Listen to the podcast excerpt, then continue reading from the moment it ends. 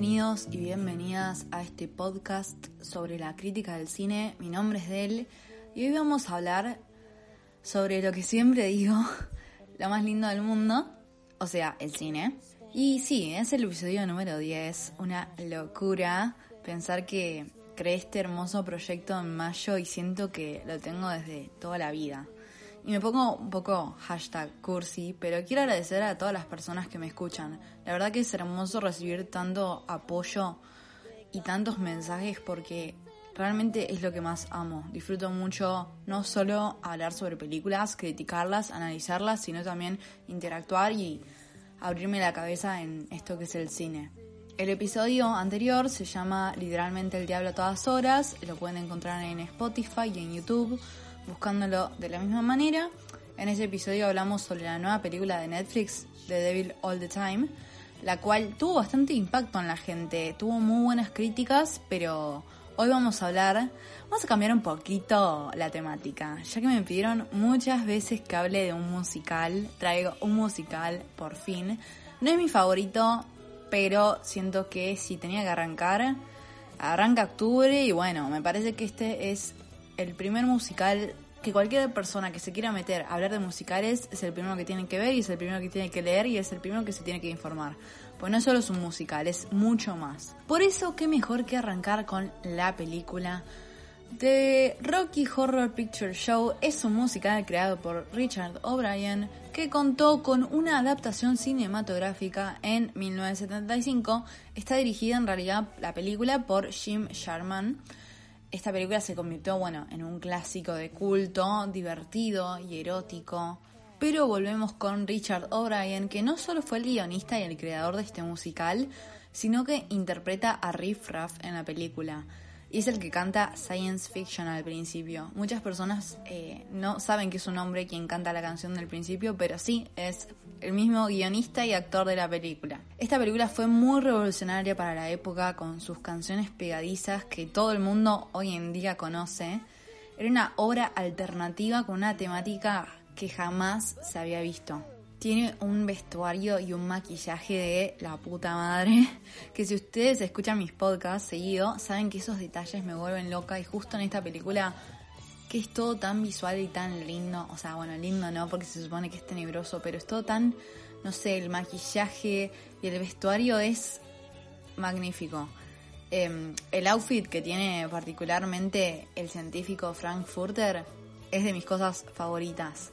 La encargada de diseñar el vestuario de The Rocky Horror Picture Show fue la británica Sue Blaine, cosa que en aquel momento le permitió igualarse con figuras tan importantes dentro de la moda punk como Malcolm McLaren y Vivian Westwood. Como que la dirección de arte tiene muchas influencias de lo que es el punk, de lo que es el rock, o sea, lo vemos en los personajes. Y también, que después lo vamos a hablar más adelante, como una parodia a lo que es terror, por ejemplo en Drácula, en Frankenstein, en Betty Page. Son todas cosas que fueron tomando para hacer el vestuario ideal para la película. Pero volviendo al científico Frank Furter, ni hablar de su introducción, ¿no? La mejor introducción de un personaje, me parece tan auténtica, como no sé, bueno, su canción es mi canción favorita, pero me da como mucho poder. Es muy como revolucionario ver algo así dado la época. O sea, no me, quiero, no me quiero adelantar. La película va acompañada de una banda sonora que se convirtió en todo un clásico y desabrió el camino, bueno, a Susan Sarandon, que ya la conocemos, y bueno, a Tim Curry, obvio. Em, también la escenografía está hecha de una manera magnífica, que yo no sé ni siquiera cómo describirla. Trataba de pensar en describir cada cosita, pero son todos los detalles de hasta lo que comen, hasta cómo se visten, hasta, cómo está diseñado el castillo y cómo está diseñada la casa, perdón, la comida. Es todo detalle y detalle que la dirección de arte la verdad que hay que aplaudirla. Y para los fanáticos les cuento que ese castillo ahora es un hotel, así que si alguna vez viajan lo pueden buscar y hospedarse. Es tremendo, una locura. Los colores, más el vestuario, más la decoración crean una atmósfera de terror, pero comedia y misterio mezclando lo erótico, que es impecable. En este episodio vamos a hablar sobre la, lo revolucionaria que es esta película, lo avanzada que es y cómo se convirtió en un clásico de culto. Con ustedes, The Rocky Horror Picture Show. Hey, Janet. Yes, Brad. I've got something to say. Uh huh. I really love the skillful way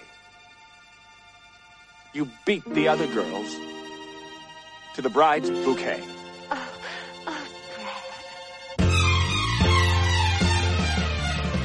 Es una película peculiar desde el principio, no entendemos qué pasa ni a dónde va a ir, pero nos lleva desde lo cómico hasta la ciencia ficción. Hace una parodia al cine de serie B y algunas películas antiguas de terror. Y ahí ustedes es cuando dicen, Del, ¿qué significa el cine de serie B? Y bueno, yo hoy les vengo a contar qué significa el cine de serie B. Así metemos un poquito de historia del cine. Qué mejor que aprender. Y saben qué, van a una charla, tiran el cine de serie B y quedan re cool con todos. Chao. Dejan a todos con la boca abierta.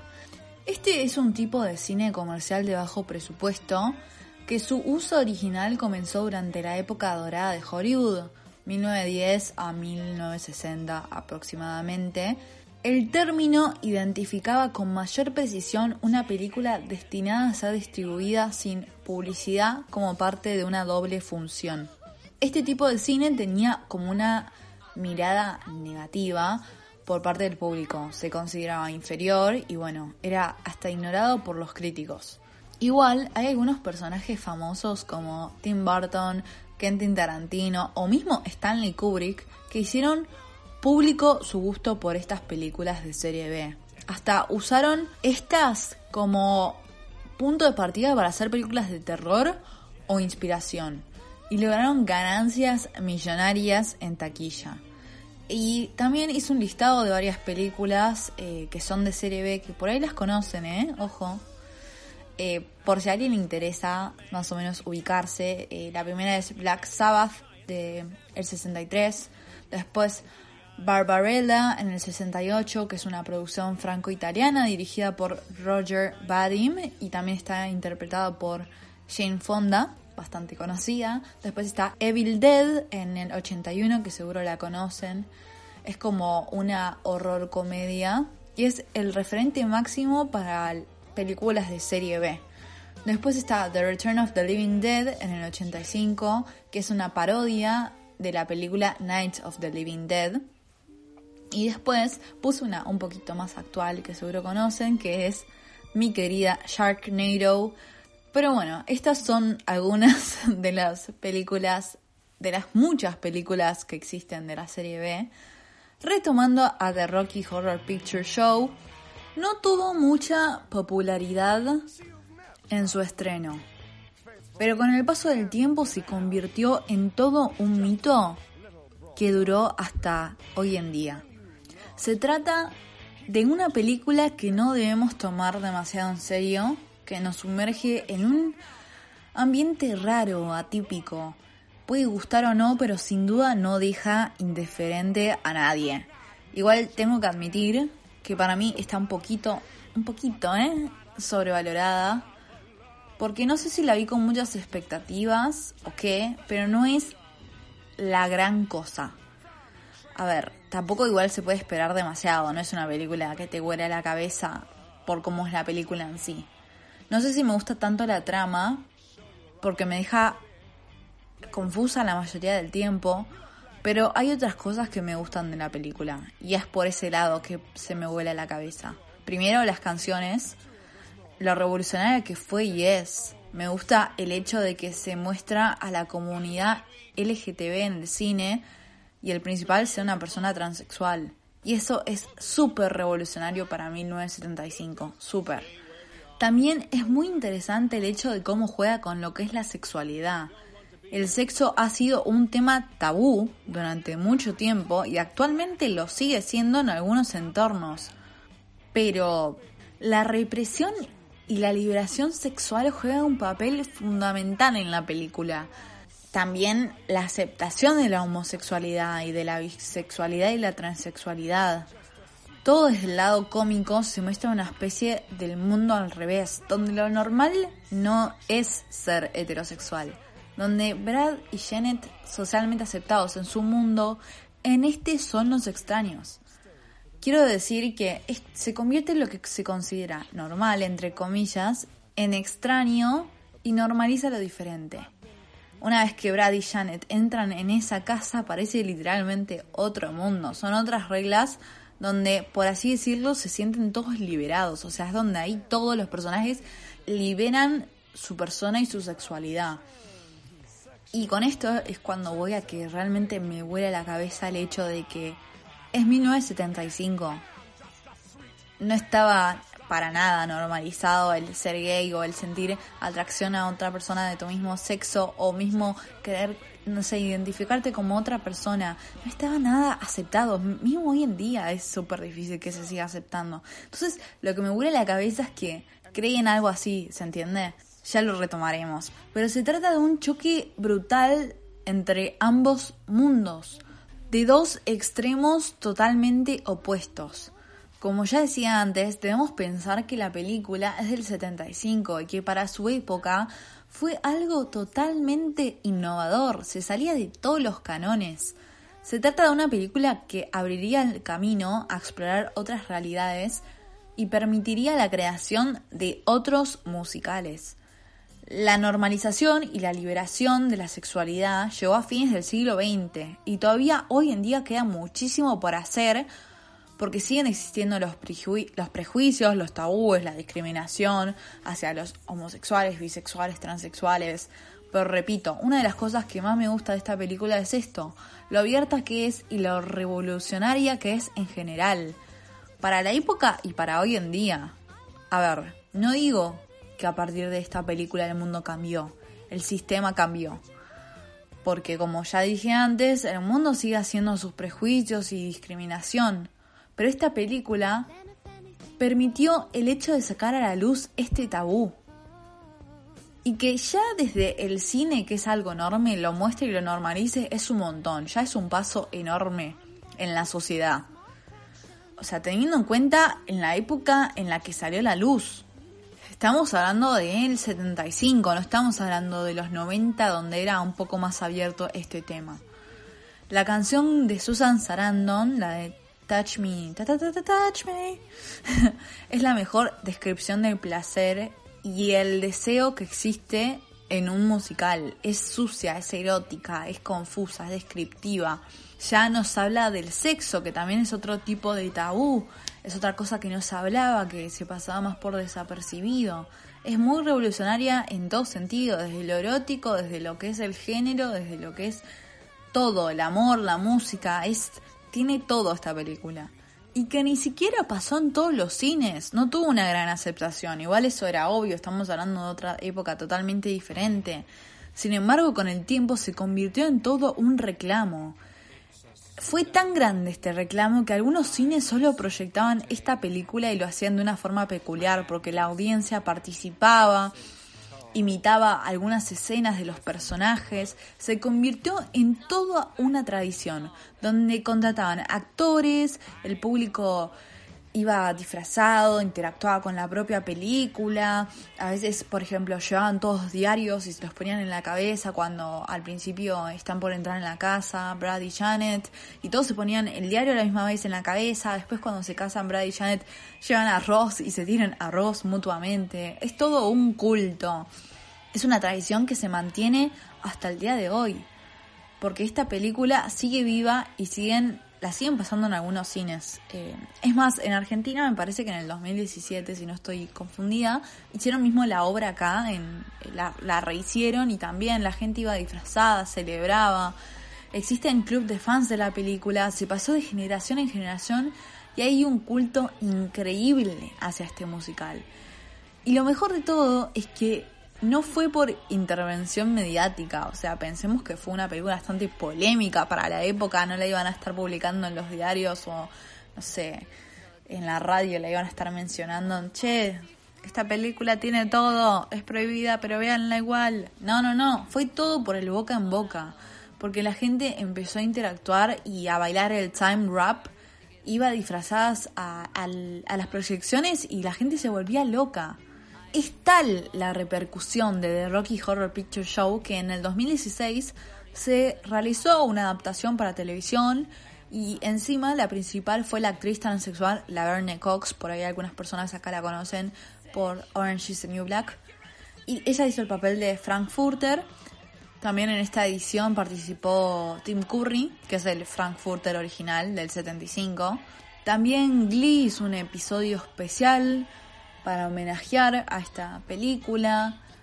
En las ventajas de ser invisible, Ezra Miller hace como una función y también se disfraza de Frankfurter. Como que es tal el impacto que mismo películas actuales o series actuales hablaron de ella o la mencionaron en algún momento. También quiero resaltar que hay mucho simbolismo y muchas representaciones en esta película. No olvidemos que tiene cosas de parodia, ¿no? Entonces es inevitable el uso de otras películas, otras referencias como para imitarlas y hacer comedia. Por ejemplo, el póster de la película es una parodia al póster de Tiburón, la película de Steven Spielberg, que también se estrenaba ese año y era uno de los películas de los estrenos más importantes de ese año. Después, el vestido que usa el doctor Frank lleva un triángulo rosa sobre el corazón, que el triángulo era utilizado por los nazis en los campos de concentración para indicar que el portador era un hombre gay. El triángulo estaba apuntando hacia abajo, pero en la película estaba apuntando hacia arriba, utilizado como un símbolo de orgullo gay. Después, por ejemplo, la canción del principio hace referencia a películas clásicas de ciencia ficción como Flash Gordon, El hombre invisible, King Kong, Doctor X. Es más, habían pensado en poner partes de esas películas como introducción, pero decidieron por los labios basados en la pintura de Manfred, entre otras cosas. The Rocky Horror Picture Show es un musical que no pasa de moda, que sigue siendo una influencia grande en la actualidad, que supuso una revolución y una liberación sexual que su esencia sigue en nuestros días. Es un viaje extraño que te mantiene confuso o confusa todo el tiempo y no sabes a dónde te lleva, pero la experiencia es todo. Es una de esas películas que cada vez que la ves descubrís algo nuevo, algo que pasaste por alto. Un nuevo estilo de ir al cine y de visualizar una película. Su banda sonora dejó una huella en la sociedad y en todos los que somos fanáticos del cine o mismo de los musicales y abrió el camino a toda una nueva serie de películas y musicales que siguen esta línea. Sin duda es una de las películas que hay que ver al menos una vez en la vida. Así que ya saben, si no vieron The Rocky Horror Picture Show, acá no spoileamos mucho, así que pueden disfrutarla porque la verdad es... Todo lo que tiene es magnífico, la verdad que las, las canciones me fascinan, las actuaciones también, el mensaje que tiene y lo importante que fue para la época y para hoy en día, creo que eso es lo más rico que tiene esta película. Espero que hayan disfrutado este episodio, el número 10, una locura. Tengo varios ahora planeados para octubre, así que nada, estamos muy manijas. No se olviden de seguirme en mi Instagram, arroba crítica del cine, también en YouTube, buscando crítica del cine, TikTok, porque también tenemos TikTok, arroba crítica del cine. Un gusto siempre, recibo sugerencias, críticas, feedback, lo que sea. Me encanta interactuar, me encanta hablar de esto. Me pareció una película que es importante que todos la veamos y es importante darnos cuenta del mensaje que tiene y el impacto que tiene. La elegí más que nada por eso, porque me choqueó la influencia que tiene, lo importante que es. Así que espero que lo hayan disfrutado. Nos vemos en el próximo episodio. The sweet transvestite. From transsexual Transylvania.